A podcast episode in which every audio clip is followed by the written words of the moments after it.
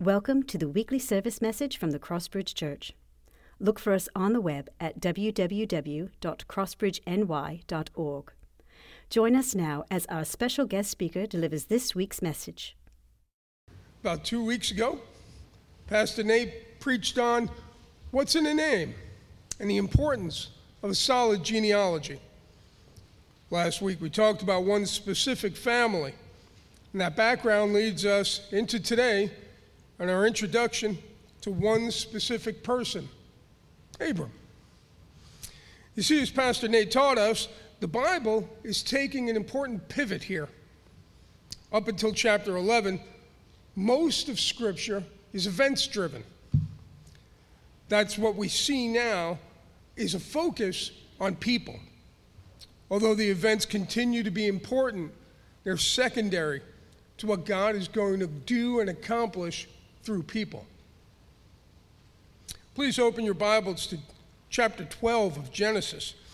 We can continue our exploration of God's Word. If you need a Bible, then please I encourage you to help yourself to one of the ones in the seat back in front of you. Feel free to take it home. Read it, study it, make it part of your life. No one should be without the Word of God. If you're able, I ask that you please stand as we may once again together grace our lives with the reading of God's Word. Genesis chapter 12, verse 1 and following. Now the Lord said to Abram, Go from your country and your kindred and your father's house to the land that I will show you, and I will make of you a great nation, and I will bless you and make your name great, so that you will be a blessing. I will bless those who bless you, and him who dishonors you, I will curse. And in, all, in you, all the families of the earth shall be blessed. So Abram went, as the Lord had told him, and Lot went with him. Abram was 75 years old when he departed from Haran. And Abram took Sarah, his wife, and Lot, his brother's son, and all their possessions that they had gathered, and the people that they had gathered or had acquired in Haran. And they set out to go to the land of Canaan. When they came to the land of Canaan, Abram passed through the land to the place at Shechem, to the oak of Moreh. At that time, the Canaanites were in the land. Then the Lord appeared to Abram and said, To your offspring I will give this land. So he built there an altar to the Lord who had appeared to him. From there, he moved to the hill country on the east of Bethel and pitched his tent, with Bethel on the west and Ai on the east. And there he built an altar to the Lord and called upon the name of the Lord. And Abram journeyed on, still going toward the Negeb. You may be seated.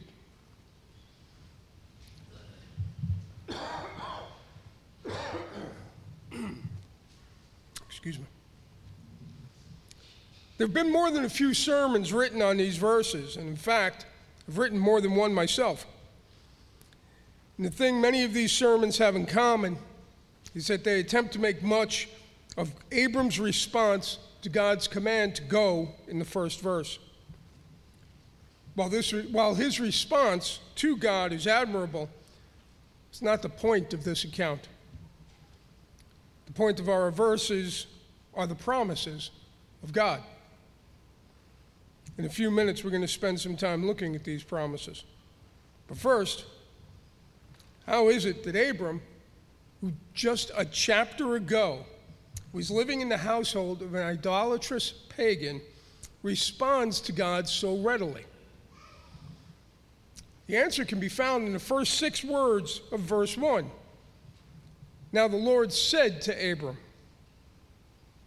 the Lord spoke to Abram. Or, another way of putting this is that God revealed himself to Abram. God, speaking to Abram, revealed his glory and his majesty through his voice, and later, in verse 7, through an actual appearance. The revelation of God's infinite glory would no doubt be able to turn Abram's heart on a dime. He could go from being the son of an idolater to a believer in the snap of a finger. Abram's response to the imperative word go has nothing to do with Abram and everything to do with God. God didn't need Abram to carry out his plan of salvation. Rather, God chose to work through Abram. And in choosing to work through him, God made some promises to him. Let's dig into them. In biblical study, it's often said structure reveals what's important. Hmm, unfortunately, I have no idea where that phrase originated. Otherwise, I'd be happy to cite the author for you. But I'm telling you, I hear this a ton. So, what's the structure of the first three verses? Let me give it to you all at once, and then we're going to spend time breaking it down. The go of verse 1 and the so at the end of verse 2 are imperatives. These imperatives bookend the three calls of Abram and the three blessings that God will give to him. The so is the purpose of God blessing Abram. Verse 3 is a three part expansion of that blessing. So it's three sets of three items. Sounds like a lot. Let's employ the elephant theory. Familiar with that? How do you eat an elephant? One bite at a time. So, we're going to eat an elephant. Excuse me sir.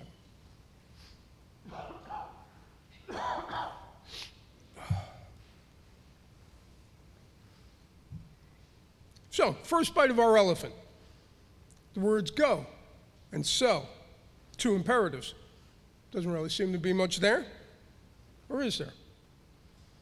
Go is an imperative command that calls Abram three times. First time to leave his country, the second time to leave his kindred, the third time to leave his father's household. Each one of these calls accomplishes several things. They pull Abram out from his culture and out from his old ways of thinking. They hit the reset button on his thinking, if you will. As Abram is removed from his country, as he's removed from his friends, and as he's removed from his family, he'll no longer be influenced by their culture and their customs. And he's directed to travel to a land that God will show him. What land? I don't know. Doesn't really matter. If it mattered, God would have told us. What does matter is that this is the first of six times that God says, I will, in these verses. That's that structure thing again, rearing its ugly head. Repeated words and phrases. If Scripture repeats itself, we should pay attention. When God repeats himself six times, we should sit up and take notice. God says here six times that he's going to do something. I think that you can rest assured that it's going to get done. And just as a reminder, God wills to use Abram for this, but he doesn't need Abram for this. Next bite of the elephant the three blessings that God promises to Abram. First, that he will be a great nation. Second, that he will be blessed. And third, that his name shall be great. The first blessing is that he should become a great nation. And this must seem a little odd to Abram. He has no children and his wife is barren. By human standards, he'll never have children, let alone become a great nation. Once again, God takes Abram out of the equation and he promises him something that can only be accomplished by a miracle. The next blessing is that he, Abram, would be blessed.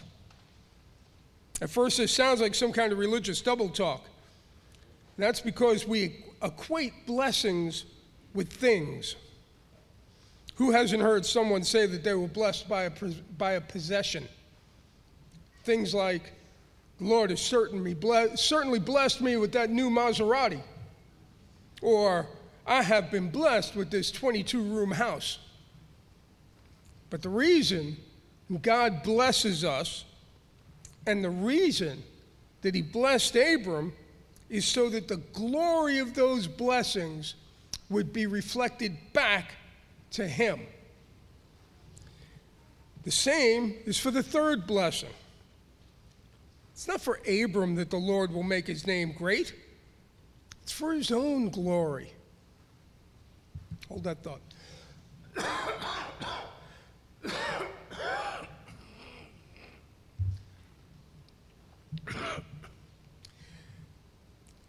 This is where that second imperative comes in. the word so. It's also the third bite of our elephant. That one small word in the middle of verse 2 gives us a clear context to the calls of Abram and the blessings for him. What's the function of these calls and blessings? So that he, Abram, would be a blessing. How are we defining blessings? Something that reflects glory back to God. So Abram's life is to reflect God's glory back on God so that the nation that he is to be the father of worships the true God. Through this promise, God is using Abram to raise up a nation of worshipers. Next bite. Verse 3. This verse is a three part expansion of the blessings that were promised before. God will bless those who bless Abram. God will curse those who dishonor him. And in all the families of earth, in him all the families of earth shall be blessed. God will bless those who bless Abram. Those that see a reflection, those that see Abram as a reflection of God's glory, and in turn glorify and worship God, shall also be blessed. Well, those that choose not to be blessed by Abram, or worse yet, dishonor Abram by rejecting the blessing and therefore rejecting God shall be cursed. They will be judged, and they are destined to spend an eternity separated from God. As much joy and delight as we have in being blessed by God, that should be directly proportional to the fear and dread that we should feel at the thought of being cursed by a holy and sovereign God. At last, we come to the final promise of this group. In Abram, all the families of the earth shall be blessed. Simply put, this is the promise of Jesus Christ. Who else could bless every family on earth? Through the God ordained lineage, Jesus will be born of the line of Abram. And what did Jesus do in his ministry? He reflected the glory back onto God. There you have it. Three sets, three items. You've just eaten a whole elephant and you didn't even know it. Congratulations. Now, overall, you might recognize these promises as the Abrahamic covenant that we see later on in chapter 15, and you would be right. These are the unconditional promises that form that covenant. When I say that they're unconditional promises, I mean that they are built on God's statements of, I will. God is calling to Abram, making promises, and bestowing blesses, blessings all while demanding nothing in return. Indeed, had any response been required of Abram. Abram would then have had a hand in fulfilling these promises. That's not the case. God has Abram doing nothing because Abram can only do nothing. Abram responds to God's call not because he wants to, but because he has had close personal encounters with the revealed Lord. I said earlier that God speaking to Abram in the first verse is a revelation of his glory and his majesty. And it is. And please, don't lose sight of how important that event is. The last time that we know of God speaking directly to someone at this point in our Bible timeline is Noah. This is a very big deal. And it's not the last conversation they're going to have. Abram's initial response is based on the revelation of God through his voice. Skip with me, please, down to verse 7. Abram has set up camp in Shechem, which is in Canaan, and the Lord appears to him. Now, stay with me. We're working on the idea that Abram is motivated by the, relation, by the revelation of God's glory and majesty. Up to this point, it was only revealed by God speaking, as far as we know. But here in verse 7, God actually appears. He not only appears, but he shows up and he speaks to Abram again with another one of those I will statements. He says he will give this land to Abram's offspring. And just as a reminder, Abram don't have no offspring. And he has no human reason to think that he will ever have children. So the promise here must resonate deeply with Abram, particularly after being told that he'll become a great nation. But look at the context of this promise in light of the theophany theophany. It's one of them $9 church words that means God appeared. God appears to Abraham to make this promise in person, in all of his glory. Why do I think that God appears in all of his glory? Because God don't do things in half measures. I don't think that this is an appearance of a poor shepherd boy in tattered robes and sandals. I think this is a full on theophany with God seated on his throne because his feet are too holy to touch the ground, backed up by a glimpse of the heavenly hosts of heaven behind him, with trumpets blaring and angels singing. This is God in His glory with all the subtlety of a Broadway show and all the pageantry befitting the holy God of the universe. To see that glory and to see that majesty, the impact that it must have had on Abram's heart is incalculable. It was so impactful for Abram that he goes and he builds an altar to the God that appeared to him. What's an altar for? Directs worship. Abram, who's given the promises so that he will be a blessing, or someone who reflects honor and glory back to God, builds something that directs worship to God. Everything Abram is doing so far is highlighting the glory and the worship of God. Again, it's not because Abram is holier than the other people or because he's in any way better than anybody else, but because God has chosen to reveal himself to him. And this is the heart of Abram's, the response of Abram's heart to that revelation. This theophany means so much to Abram that later he builds another altar to God and calls on the name of the Lord. He does this because his heart needs to worship God more. His heart is crying out to the God who walks with him.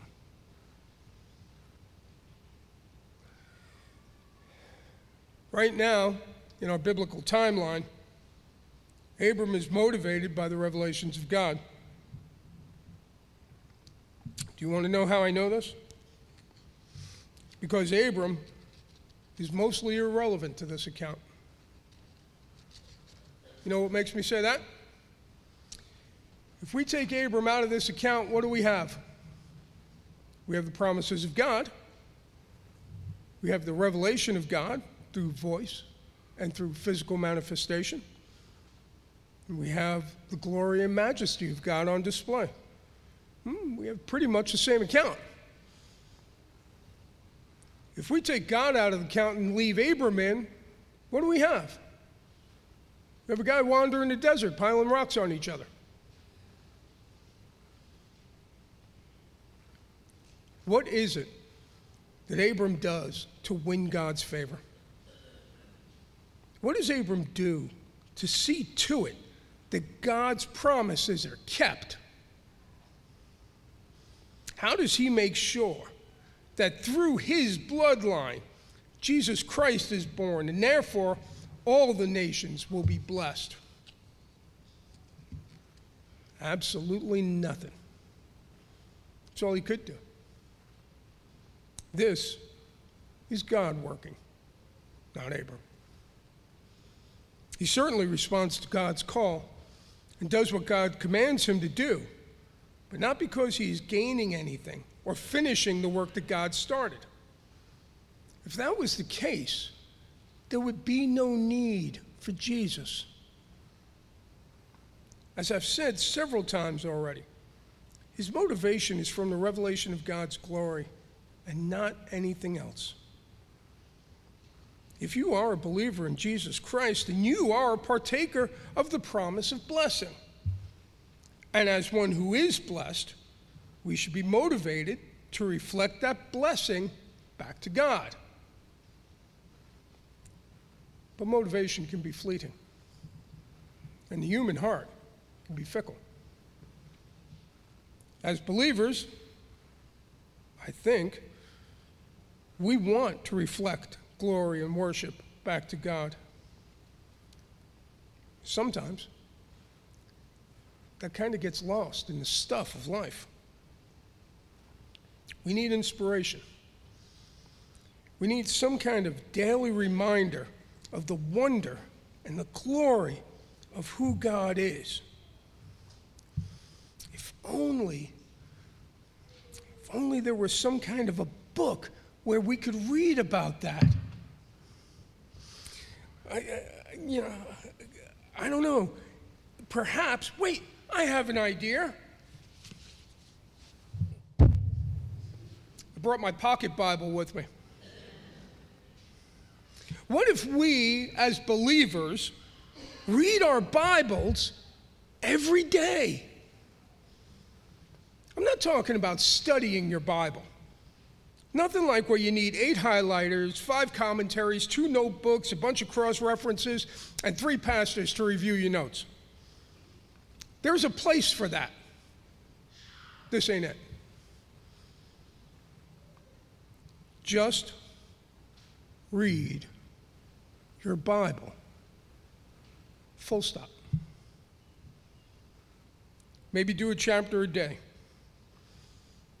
If you do that, if you read one chapter a day in this book, I promise you that you will see the glory and majesty of God unfolding before your eyes. Somehow, somewhere, we lose the fact that this book is not about us. It's the story of Jesus. And his plan for the salvation of the world as told by God. I think that sounds like a pretty good book. What do we do with this? I've used the term believers four or five times now as I've attempted to see how to apply these verses. That's because if you are a believer and you're reading Scripture, well, we don't have to go through all that again. But if you're not a believer, and by that I mean someone who has not accepted Christ's lordship over their lives, and someone who's not seeking a personal relationship with God, and you're missing out. To most unbelievers, this book is just a nice book filled with beautiful stories. You're missing out on the splendor and the majesty of God. Not only that, but you're not seeing all of God's promises being lived out in your life. There is one promise you're going to get to see, though. I refer back to verse 3 where it says, I will bless those who bless you, and him who dishonors you, I will curse. If you choose to dishonor God by rejecting his son, you will be cursed. And to be clear, cursed is the eternal separation of God. But please, don't be motivated by fear. Speak to Pastor Nate and Brother Rob, Brad the intern. Brad, raise your hand. Thanks. Or any one of our deacons. Sit down with them and together seek God in His Scripture. Salvation is here through the sacrifice of Jesus Christ lean on that promise and join with God for eternity. Let's pray.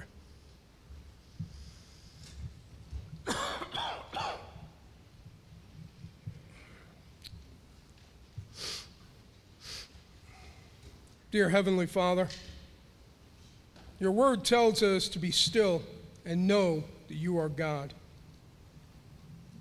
We know that we are sinners and undeserving of the love and the grace of a holy God. But Father, you don't give us what we deserve.